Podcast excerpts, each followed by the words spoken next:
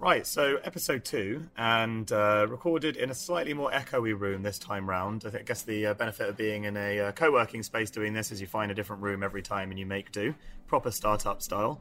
Um, and Rich and I have actually just been talking about how much we hate the sound of our own voice, which is uh, obviously an incredibly ironic and disappointing uh, fact when you are publishing a podcast.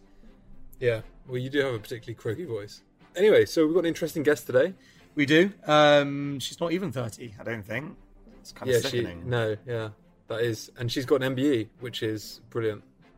I feel like a lot more of our guests as we go along this journey have an MBE or a yeah, CBE. the titles get grander and grander. Yeah, and of course they culminate with a royal prince. Exactly. So, well, uh, yeah. So Alice Bentinck, um, fabulous entrepreneur in herself, setting up entrepreneur first. Um, we go into the highs and lows of her journey, starting uh, the one of the UK's top incubators, um, and you know working with some brilliant companies.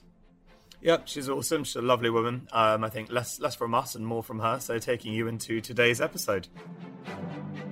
From Runway East Studios in London, welcome to the Secret Lives of Leaders.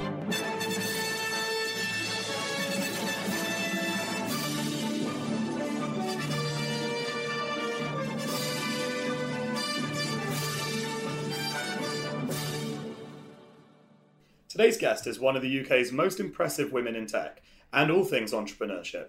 She started her professional career as an intern to Tony Blair, but there's no evidence to date that she influenced the war in Iraq, so don't worry. Is that fair to say?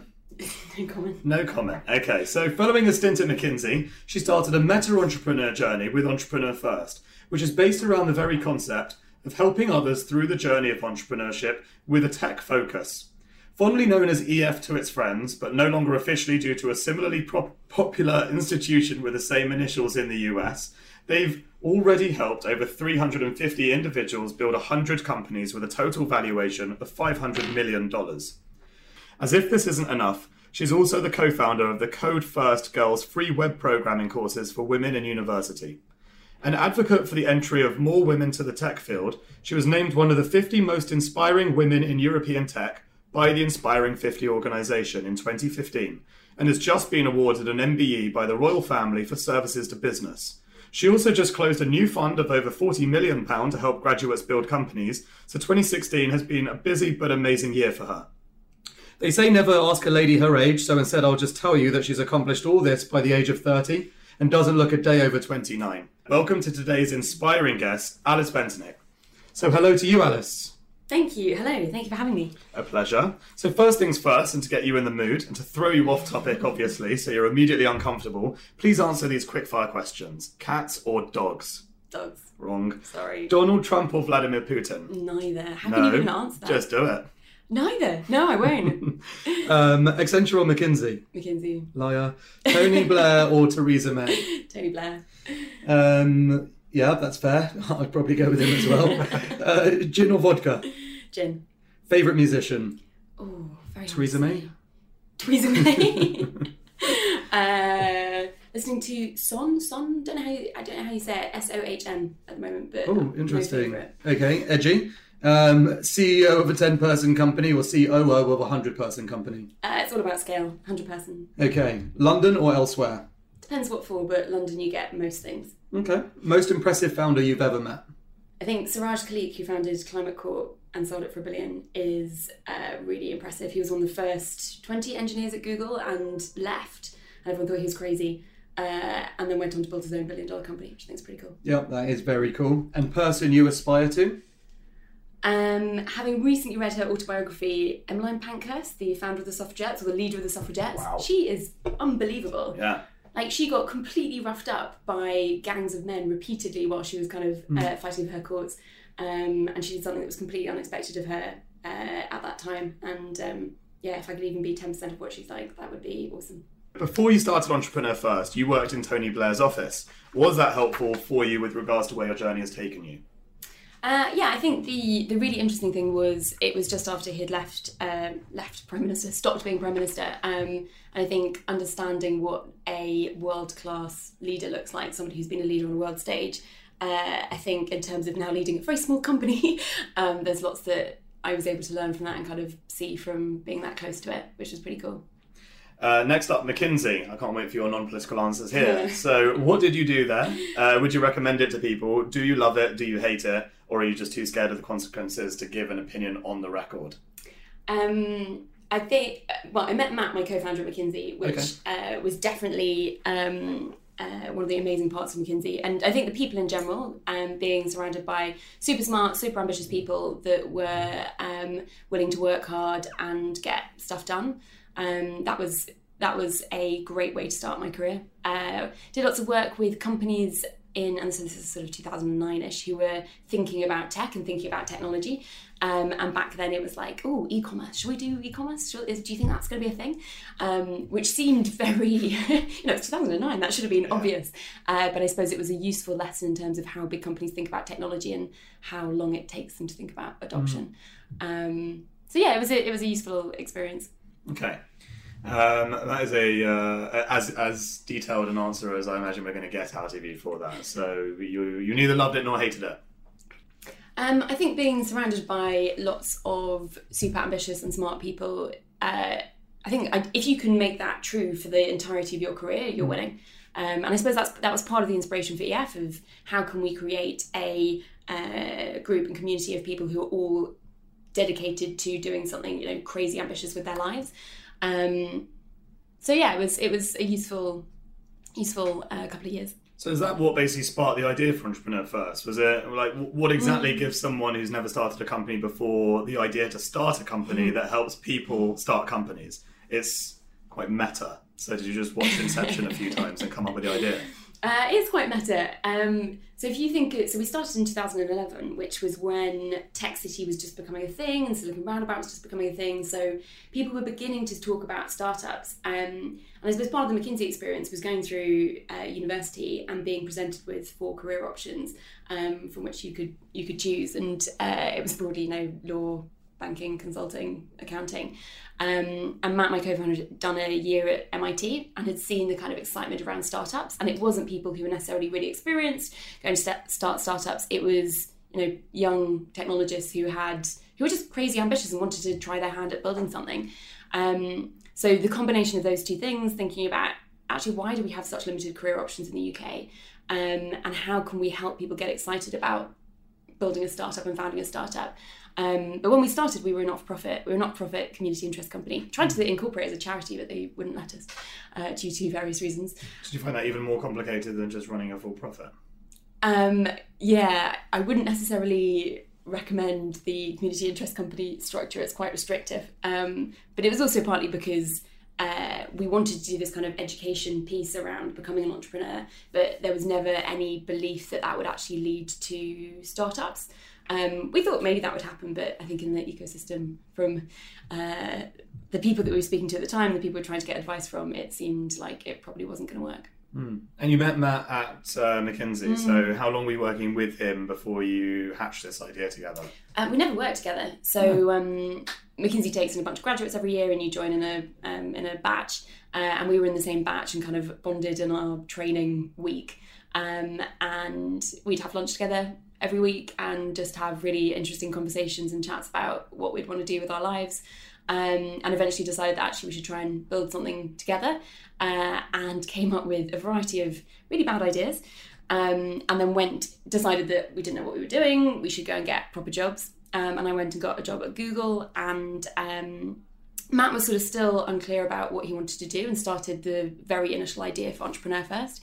And after doing that for a month, he was like, literally the day that I was signing my contract for Google, he was like, don't do that, come and do this with me. Um, and I just knew in my gut that I would always regret it. Whatever happened, I'd always regret it if I didn't. So did. And um, it was one of those things where literally everyone was just like, but think of the free food. How can you do this? Think of the free food. Think of the benefits. It's good free food. um, uh, but it was definitely the right choice. I how, think. How was uh, how was it funded to begin with?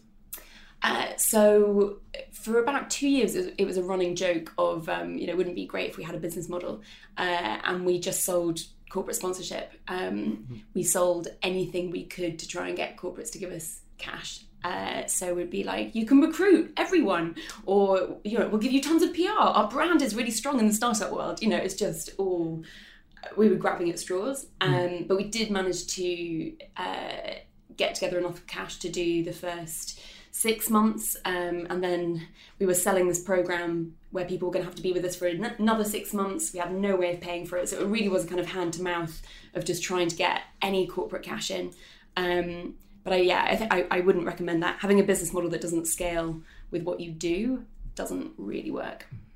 Did you have some serious barriers to break down people to get to trust you with your vision? Like, you know, how did that all come about? Because again, um, you guys were you didn't have any track record, Yeah. and so taking people's cash to give to other people who don't have any track record to run their own shit, it's just a very risky model. And I mean, you've obviously proven yourself now. But how? uh, Like, take us through those early days, like how you actually convince people. Yeah, well, I mean, in that, so the really weird thing that we were doing was um, working with people pre-team and pre ideas. So we're just taking individuals and saying that magically somehow we would put them into teams with ideas, and I don't.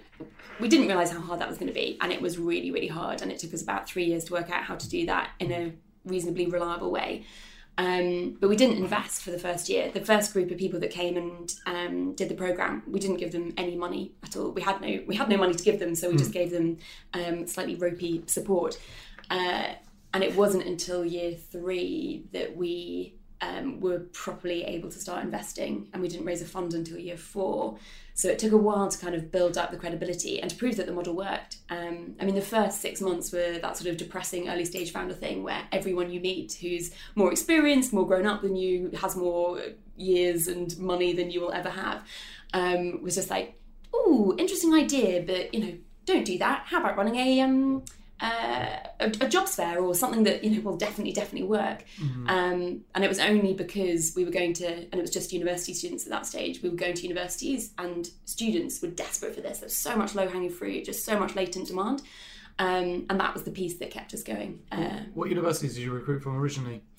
we went everywhere. So um, for about six months, I lived on British Rail, which wasn't pleasant.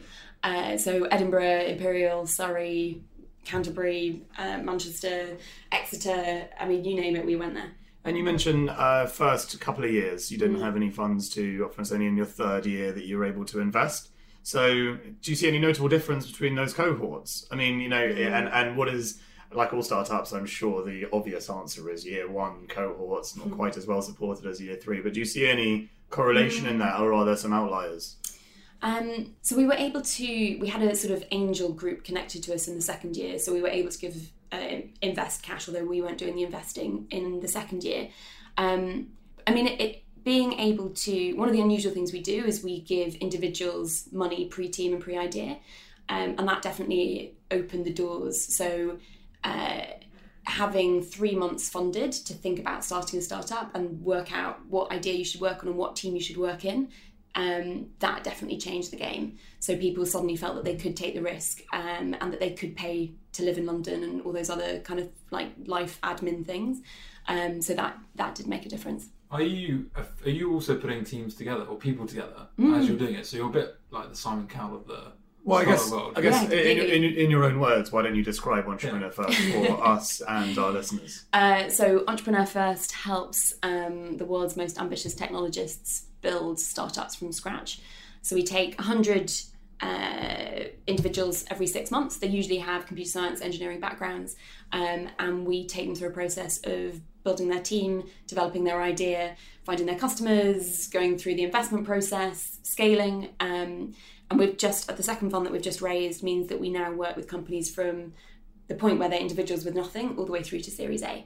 Uh, so we can now provide a lot more support and funding along the way as well. Um, but yeah, so we see ourselves as a, as a company builder basically. So we build teams from scratch, we develop ideas from scratch, um, and we spent the last five years learning how to do that most effectively. And how much time do you get to personally spend on the ideas? Uh, do, you, Hmm. do you influence ideas? Do you get to see every single idea that comes out? You know, how much time do you actually get to play? That's because that sounds like the fun part. it's the fun part. Yeah. Um, so as the company's been growing, um, uh, I spend less time directly with the companies, um, but still have a bird's eye view of everything that's going on. Uh, in terms of ideas, we do a lot of influencing. Um, I think one of the hard things is to know what a good idea looks like when you aren't part of the startup scene and you haven't seen a ton of ideas and all the rest of it. Uh, so a lot of what we do is help people find the right idea for them. Um, so everyone has to have an edge. So everyone has to have something that they either know about, not necessarily a problem, but they know about an industry, um, or they have a piece of technology that they can build, uh, and then they need to use that to develop an idea. Um, What have been your three greatest successes whilst running Entrepreneur First, and what are your three favorite company ideas?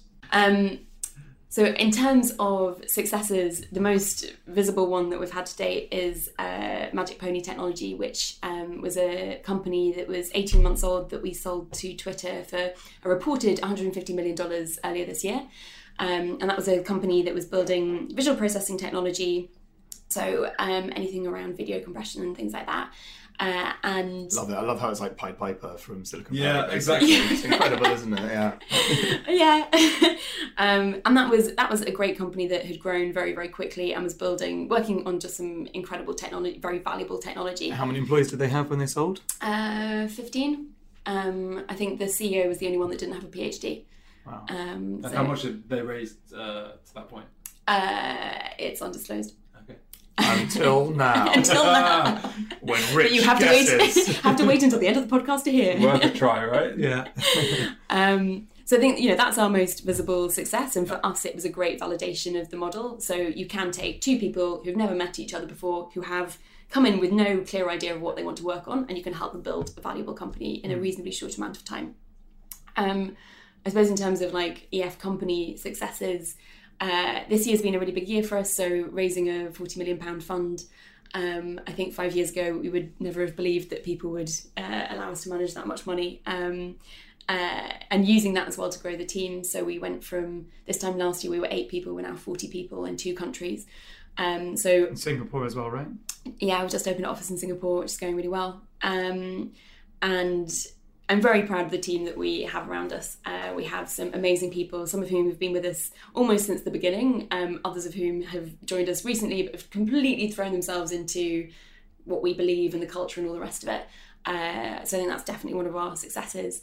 Um, and the third piece, I mean, I think so. Uh, one of the one of you could compare EF to Teach First, I think, in one way, and that's kind of changing the way that people see their career options. Um, and, And the first. and the first, yes. So two ways. two ways. But the most important way is, you know, Teach First changed the way that people saw teaching as a career. It made it much sexier. Um, you saw more and more people aspiring to be teachers. Um, and what we're seeing is more and more people are aspiring, see entrepreneurship as an aspirational career path. Um, and one stat which I love is that at one top university, um, more people now join EF than the entirety of the financial services sector. Uh, I just think that's really cool. That is amazing. Very cool. Out of the 40 people you've got, how Hmm. many, um, what are the kind of jobs that are people doing? Are, do you have like shared resource within that your companies can kind of use, or are these primarily people just kind of sifting through applications and stuff? Um, so uh, we have a team that finds the people. So we speak to about 3,000 people every year and we whittle that down to the 200 we end up working with. Um, we have a team that works directly with the companies. Um, so we have six partners who are all exited entrepreneurs who work directly with the companies on a day to day basis. Um, we have a tech team in house. Uh, we have a ops team. We have to do tons of work on visas, unfortunately, because um, we take uh, we have a very international talent base. Um, so everyone's everyone's kept pretty busy. Uh, but we're yeah we're in some ways we are like a fund in that we deploy capital, and in other ways we're much more like a company in that we have a you know kind of we produce a product and we have a operating team. This next section is all about you, so we're just going to try and work out how interesting you really are. Oh god, Yes. So, question number one Have you ever been arrested? no, or even not yet. Not yet. Better. Better, absolutely. Tell us something unusual about you that not many people know. Uh, when I was growing up, I was obsessed with goats, and I had nine. Goats are like second to cats on the internet. Very I know, popular. but I found and I'm obsessed with cats. I know. I feel the same way. I like. I swear, I was really into cats before Yeah. anyone else was into it. Now I met a goat fan. Yeah, You had goats. nine. You had nine goats. Yeah, I started off with two, and then the obsession grew, as did the t- tiny herd. But they're just like they're like dogs, but better. They're so loyal. They're really amusing. little they're very loving. did they grow into big ones? Uh, we had the little ones and big ones, so pygmy and British Saanen. If you know your great goat be- goat breeds. Alice, how do you see yourself? Who is the glorious Alice Bentinck? And describe yourself how you think other people see you. Uh, well, I suppose there's, I think one of the hard things about being a founder or entrepreneur, whatever it is, where do you stop and the company start, and how much do those two things merge? Because you just do spend so much of your life uh, with the company and in the company and around the company. Um, but having said that, uh, I don't know. That's a really hard one. I see myself as, I suppose, I really relate to myself when I'm on the sofa watching Netflix, binging on penny sweets. Um, but I would hope that isn't how most people see me. Um, yeah, I think you've probably got a better public persona than that. You know, the idea the idea that actually you're a layabout isn't probably how most people see you. What, Rich, There's a trend going on here because Alithia said that Oh, yeah, she uh, she just sits at home watching, not all the time, obviously, she's, she runs Yeah. a successful business. Oh, she watches trashy TV, yeah, doesn't she? quite a lot of like series. She was very knowledgeable Mm. on on sort of the Netflix catalogue. But there's something about trashy TV that when you're at work and because you are working so much, you have to be so switched on all the time that the light relief of total, total trash um, is is it's just like it's like penny sweets for the brain. It's amazing. Interesting. So, um, you know, any other deep insights into how you wish people saw you? I wish people saw me. Um, well, this should be aspirational, right? Sure. Uh, as the next leader of the AI revolution that will control the AI machine that will eventually run the world. Interesting. I don't know if I'm quite there yet, though. No. Yeah. Um, what with the fact that you don't actually have a company that's even slightly investigating AI personally, and therefore I'm assuming don't actually We- work we- a day in AI. I think we're the biggest investor in AI companies than anyone else in Europe. Really? Yeah. That doesn't make you specifically the person in control of it all, though. I see, time. I see, okay. There's all these takeovers. There's basically what she's trying to say is if you are joining Entrepreneur First, then check the legals, because at some point she will be in control of all of the AI you're developing. Whilst we're talking about AI, and it's, it's quite a deep question, but I Hmm. was talking to somebody about it the other day.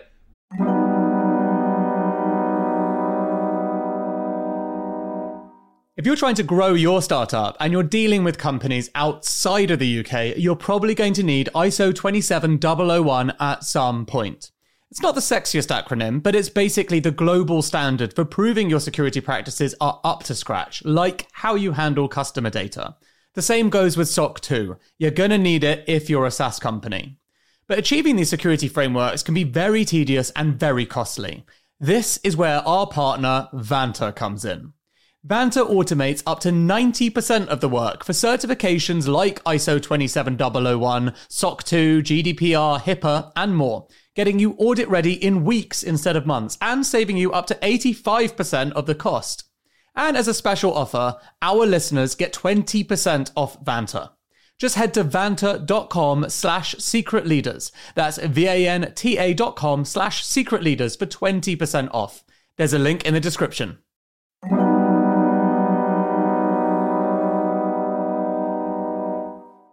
Look, you know I'm fascinated by AI, but until the machines take over, there's only one thing that's going to determine your company's fortunes people. This isn't some kind of hollow point to make me look good. If you speak privately to any successful entrepreneur, they'll confirm it's true. So, if you're a leader of a growing business, then you should check out Personio. It brings together all the important HR things like hiring, onboarding, payroll data, performance reviews, and so on. You don't want loads of employees sending you emails asking for time off. You want to be able to see things objectively, like it's taking you too long to hire. You want to do performance reviews well, having clear goals for people that are logged in a centralized system. And you want to do all these things in one simple tool without having to become an HR expert. All of this is possible with Personio. Check it out at personio.com forward slash secret leaders. That's personio.com forward slash secret leaders. There's a link in the show notes. What do you think will be the future of mankind in terms of like our the general person's job uh, prospects and things like that? If you look at you know how certain uh, jobs are going out uh, don't exist anymore, like Yeah. checkout in checkout tills, Yeah. it's all machines. In, in Tesla's factory, it's all machines. In a lot of car factories, Mm-hmm. all machines. Um, with AI, that accelerates uh, job losses in certain areas a lot Yeah. more. Is that self-destructive? Well, I think you've got to look at it as AI is coming and it's going to happen, and um, governments can't control it uh, and aren't, um, and, and probably shouldn't be trying to control it. They're probably the wrong institutions trying to try and control it. Um, so then, how can we make whatever change AI brings to the workforce a positive one, not a negative one? Um, I don't know what the answer is on that, but uh, I think it's something we probably need to think more about as a country. Um, but it's very hard when you don't know is it 10 years, is it 15 years, or is it 50 years? Um, and when you have governments that are in power for only four or five years at a time, I think it's very hard, and they're not technically minded. Um, I think it's very hard for them to plan in that way. Um, and I think it will cause lots of social upheaval. Um, but we need to try and work out how that can be a positive thing rather than a kind of human destroying thing. Because I guess governments have this conflict that they want, um, you know, AI is all about mm. efficiency and using machines to their you know, full potential. Yet um, a lot of populations survive from the inefficiencies of certain things. Like you know, people are mm. in jobs because they are carrying out tasks that can't be carried out by computers and are inefficient things. And I think that governments have a tricky job to essentially mm. manage that, won't they?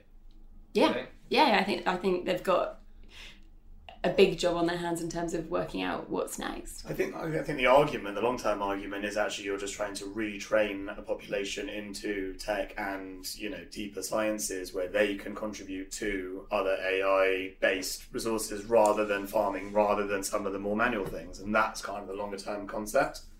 Um, but at the same time, you know, you've got you, like you say, you don't know the time frame on it, and you've got Moore's law fighting Yeah. against you. So coming back to the topic of Alice Bentinck, do you feel successful? Uh, I think the moment you feel successful, you've probably lost it. Um, as in, it's it's a con- like building a startup is a constant battle against not dying, and the moment that you kind of get to a steady state, you have to make that choice about whether you want to break it to make something bigger. Um, so I think I think believing you're successful is the kind of thing you can do at the end of your life and look back. Um, but I think there's just so uh, I think it's something you continuously work at. But wouldn't you say that Mark Zuckerberg feels successful and Facebook is probably not going anywhere? Well, I think it'd be really interesting to to ask him that. Does he? But does he perceive himself as successful, or is this just the start of something bigger that he wants to do?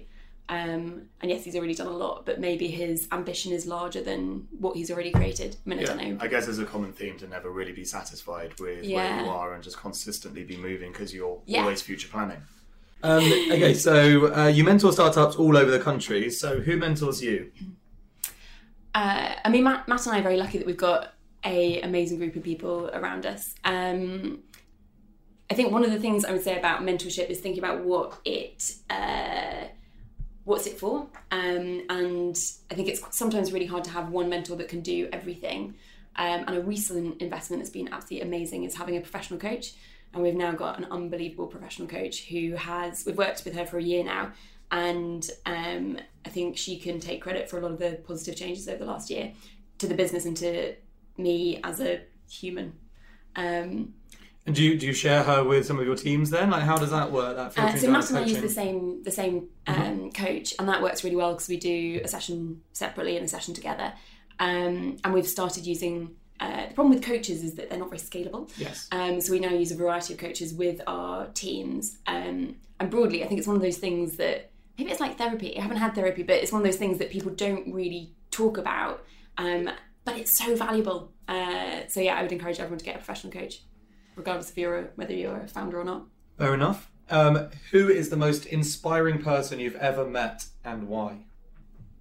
to be really cheesy, the cohort that we get to work with. I mean, the reason why this job is fun is um, because every six months we work with 100 people who are building stuff that the people two cohorts ago couldn't build just because the technology hadn't even been, it, it wasn't possible at that stage. Um, things are changing so, so quickly that.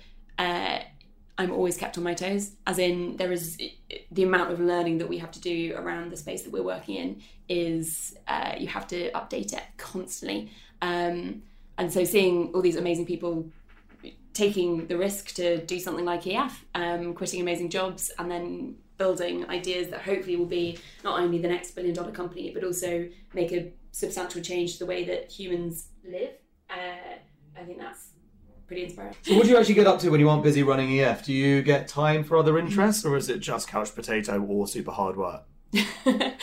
um, no, I would. I in an ideal world, I would fill um, my flat with goats, but uh, it's probably not. I don't know what the RSPCA would say about that. Um, so uh, very London, like eating, drinking, friends, So cycling city life, yeah. city life. Um, I was brought up in the New Forest, so I'm a big fan of going back there for. Uh, my boyfriend always says that I act like I'm 15 when I'm at home, which I'm not sure if that's a good thing or a bad thing. Uh, but it's that kind of. We kind don't of know what you were like at 15, but it doesn't sound like a good thing. imagine lots of goats. Crazy good. Yeah. um, so yeah, I mean, I think one of the hard things as a founder is you. It's hard to have. Uh, I find it hard to have multiple different interests and competing, as in like life maintenance while running a, a company can be hard. So um, I invest heavily in friends and friendships and making sure I spend lots of time with the people that I've known for decades. Uh, and I find that probably the most revitalizing and invigorating thing. You touched on this earlier. You said, you know, you haven't done therapy, for example, but you imagine it's very good, very healthy, and you have coaching for yourself, for your team, and you know, you speak a lot to your friends, and actually that kind of norm normality is very healthy for you. But there's a lot of discussion in the ecosystem, and there's a lot of zeitgeist around mental strength, around resilience. Um, what's your actual take on founder mental health? Do you have any specific sections uh, or teachings at EF around that with your teams? Yeah, I mean, I think the mental burden of being a founder is, yeah, it's hard and it probably isn't talked about as much as it could be.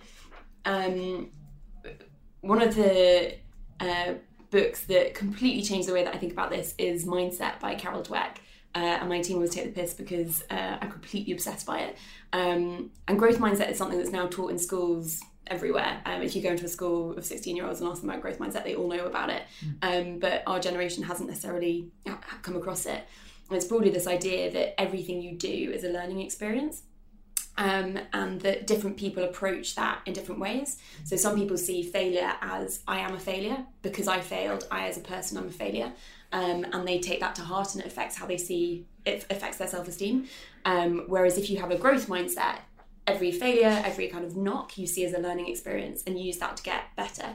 Um, and so this idea, I think, for founders, when you know when you're reading something like like, shit, this is exactly what we need. Um, so we now select uh, select people based on their growth mindset. It's one of the things that we look for, and it's helping people think about every failure and knock as a founder is actually a learning experience. Like you can take something positive away from it, and it just means that all the knocks aren't knocks; they're actually just steps. Um, so it's something that when I think about how to uh, remain resilient and um, all the rest of it, I think growth mindset has really helped. Um, and it's something that we're trying to do more and more of generally around EF.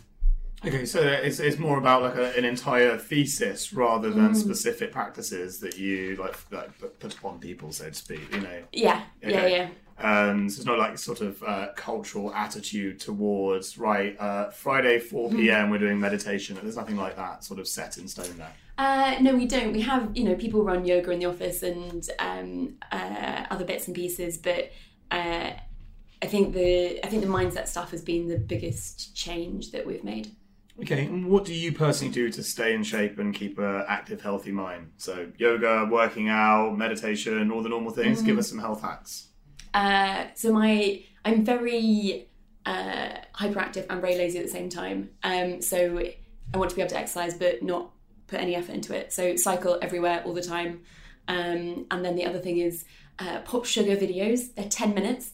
So get up, run out of bed, uh, put on ten minutes of YouTube, pop sugar, and um, they do these kind of crazy intense workouts that you do. Pop Sugar is in the media company Pop Sugar. Yeah, Pop Sugar Okay. Fitness. And they have these super peppy, like, American uh, women who you wake up and you're, like, half asleep and you've barely been awake for kind of three minutes. And then you're, you know, doing burpees or whatever. And they're just like, you you can't help but get into it. Yeah. Um, and it's sharp, painful, and then you're done.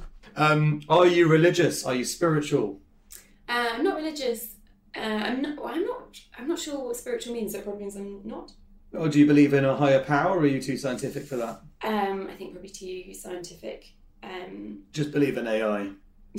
So you just believe in the paperclip theory, and essentially we're all fucked. But So, of you might you might have heard of Elon Musk's theory, or yeah, I don't know where he got it from, that he thinks we're in a simulation. And do you think that that's what we are? We're in a simulation, and that essentially we're in the Matrix. Uh, I, I don't think we are in a simulation, but if we are, it's it's not that bad. Because I guess you could say that if we are the same argument as he had, that mankind has survived to put us in a simulation. So, That's, you know, the Earth hasn't blown up. Thank God. Or, well, yeah, I guess it just about hasn't, right? Just God knows Yeah. what it looks like outside of these walls. Hmm. Um, and these are pretty depressing walls to be recording in, as well, to be fair. So he's not done a great job with this Matrix simulation, I've got to be honest. Um, okay, people say entrepreneurs are crazy, and you know more than most. So are they crazy, and do you think you're crazy? we look for megalomania. I think there is, or personal exceptions, and this kind of, uh, the world could literally explode, implode, whatever, but you would be okay. That the people who have that belief, and maybe that's crazy, or maybe that's just what it takes to get through. Um, so I think I think it's very fashionable to be crazy, um, and it's very fashionable for founders to have a big kind of extreme personality. Um, and I think founders are uh, often at extremes. Um, but I think the I suppose the common theme of crazy and maybe it's crazy or maybe it's not is this kind of personal exceptionalism, this belief that you'll be okay, even if everything else fails, even if the world ends, you'll be okay. Fair. Okay, so uh, last section is on regrets and mistakes. So starting negatively, as we always would. Any regrets? I think with the, the growth mindset um, mantra, you're not meant to have, not meant to have regrets. Uh, I don't think I do have any regrets. I think regrets, um, if I think they can be quite pernicious and make life much harder if you hold on to them. So I'd say lots of failures and mistakes, but um, no regrets. Okay, fine. What is your biggest personality flaw then? So can you give our listeners some insight into how to be less like you?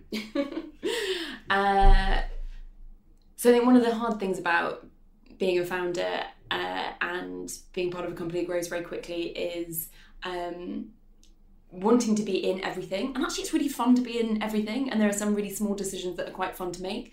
Uh, but actually, for your team, it's just really annoying for you to be constantly being like, "Oh, I've got an idea." Um, so I think. Uh, yeah, don't don't, and it's not even micromanagement necessarily. It's more just like, oh, let me be involved. Uh, and I think particularly as the company grows, being able to step back and uh, focus on the bigger bigger picture. Um, so I'd probably say that.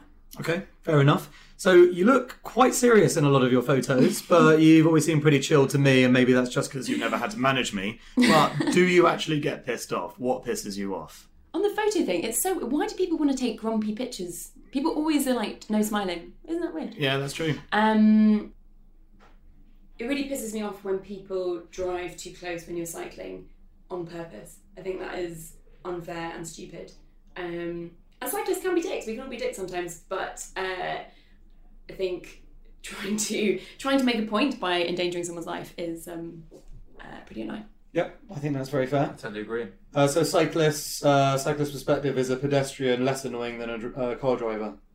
I sometimes find pedestrians more scary, and I know I probably do this as a pedestrian as well. Um, is the w- randomly walking out into traffic thing, um, because they are you aren't necessarily expecting it. What's the number one thing you see young entrepreneurs doing that winds you up more than most? Uh, everyone comes up with the same ideas, um, unfortunately, uh, and it's not. It's definitely not their fault. Um, but I think uh, one of the, one of the reasons EF exists is to help people realize what a good idea looks like and to come up with something that could potentially be a really big company. Um, But isn't it all about execution? So does it really matter that everyone comes up with the same idea? Well, you want to give yourself the best chance of building a big company, right? And you also want to think about what skills you have that mean you would be the best founder. And I think the uh, the problem that we often see is that people want to start companies that have no connection with any of their skills or knowledge or any of their background. Um, and I think that's the that's often the missing piece. So it's uh, it's just saying to people, okay, cool. Well, why are you the best person to start this company? What do you know? What do you know about it? What are the skills that you have? What's the competitive advantage you have? So don't hold back on this question, but what's the worst business concept you've ever been pitched for EF? we get the same ideas over and over again. So anything around um, dating, probably I've heard every dating idea that's ever existed, uh, and um, probably food delivery as well. We get every every variation you can imagine on food delivery. We we have seen, um, but it's often from people who have uh, a um, you know a PhD in artificial intelligence, um, and they uh, they just don't see the connection between what they could build and what they should build. And there's tons of people who should build amazing food delivery startups, but it's probably not um, somebody who has a PhD in AI. Uh, so yeah, I mean we're we're in a weird position that we do see lots of um, ideas, but they're very unformed in that they're not actually startups. Okay, fair enough. What's the best piece of advice you've ever been given? Uh, strong beliefs weakly held. Strong belief. Strong beliefs weakly held. Oh, nice. Uh, so, and I think this is a really useful thing for um, founders at any stage of, uh, well, particularly actually at the early stages where you just you don't know what you're meant to be doing and it's all terrifying and you don't know which direction to go in. Um, but that just leads to you not making any decisions at all. So having a strong belief, going after it until you have enough data to prove you otherwise. I suppose it's like in some ways it's like the lean startup kind of mantra of um, uh, moving and then using data to uh, iterate and change. Um, but yeah, strong beliefs weakly held. What advice would you give to entrepreneurs starting off right now, apart from join EF? Uh, what makes you special? So think about what makes you special, um, and then think about how you can use that to build something that is as big as possible.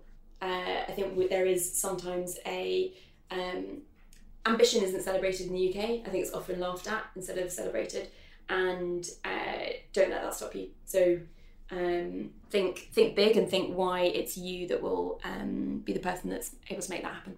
Okay, great advice. And finally, if you could start all over again, would you rather start a VC fund from scratch or a learning and development platform like you've done with EF? Learning and development platform. Okay, are you sure? Yeah, I don't think I. I, I mean, EF is uh, we have funds, but we're in many ways very different to a VC. I think Okay. I want to be a VC. Uh, would you focus on students from universities like you originally did, or other concepts like people from low-income households, or just technologists? Like, do you, do you Does- have like a focus? Does like that? EF exist in this world? Uh, EF exists in this world, yeah. Yeah, then uh, experiment with new uh, new segments. Okay. So it might be interesting one around um, social enterprise or charity or um, something like that. Okay. Um, raise money from investors you don't get on with at all, or fail. Raise money. Yeah, always raise money. Good answer. Uh, start with the same co-founder, a different co-founder, or no co-founder. Um, my co-founder is fantastic, so start with Matt again. Fair enough. And will you start it in the UK, mainland Europe, or the USA, or Asia, of course, where you actually have a second base? Um, UK. Yeah. Why? Uh, I think um, I have a lot of lot of loyalty to the UK, and I think there's a lot of untapped resource and potential still here um, that creates lots of opportunities. Here at Mindset Win, we want to give you the tools to become better at what you do. Taking inspiration and wisdom from our guests, we will hear stories, strategies, tips, and tricks. Told by leading names in sport and beyond. Who know what it takes to get to the very top. There will be two episodes each week packed with amazing stories and practical takeaways for us all to follow. Search for Mindset Win on YouTube and on your favorite podcast app. Right, Rich, that concludes another wonderful interview with a pretty inspiring guest. And uh, thanks a lot to a lady that never fails to inspire me and many others, I'm sure. Um, but if you want to hear more from people just like Alice, then how can they do that, Rich? So you can subscribe to us on uh, iTunes, on Google Play Store, and on SoundCloud, and also YouTube. So go along there, subscribe to us, and you can stay up to date and make sure that you know as soon as the next episode comes out. Um, and you can see all old uh, episodes of podcasts on secretleaders.com. If you want to get in touch with us, email us at hello at secretleaders.com. So if you join us next time, you'll learn a little bit from Graham Hobson, who actually is one of my investors. So I have the pleasure of spending more and more time with him than most. But um, I mean, that's great for me Aren't all our guests your investors? sometimes it feels We're just like going that. through your cap table. Alice said no. Okay. So I mean, she's she's too smart for that. Um, but he's one of the nicest people that you've ever met in the industry, and uh, as you'll hear next week. But you know, he recently sold Photobox for a reported 400 million pounds, though he never confirms it and does squirm a little when it's brought up. But that is the story. Um, so he's been on quite the journey, and it's definitely a story worth listening to. So there's no time to waste. Just go along, like Rich says, search for the secret lives of leaders on any of those channels, and listen away. Thank you very much. See you next time. Bye.